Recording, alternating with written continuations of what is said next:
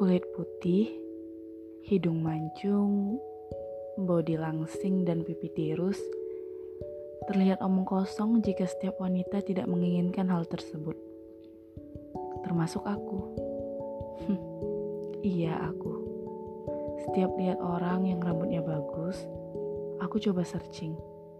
Apa aja sih yang dibutuhin untuk punya rambut yang bagus? Setiap lihat mereka yang badannya langsing, aku coba diet, walaupun selalu gagal. Setiap lihat yang kulitnya putih, aku kagum sama mereka dan tentunya mau kayak mereka.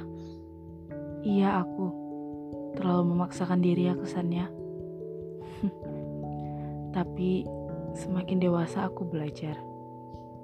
Aku terlalu banyak mau terhadap diriku sendiri, sampai lupa menikmati setiap proses perubahan yang aku alami. Iya, aku tersajes dengan beauty standar yang entah dari mana datangnya dan siapa penciptanya.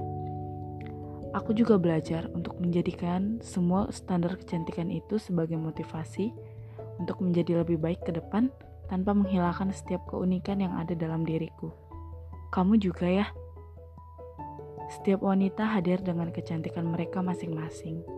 Kita unik, kita cantik, dan itu nggak butuh pengakuan dari orang lain. Selamat belajar untuk mencintai diri sendiri. Kita semua wanita. thank you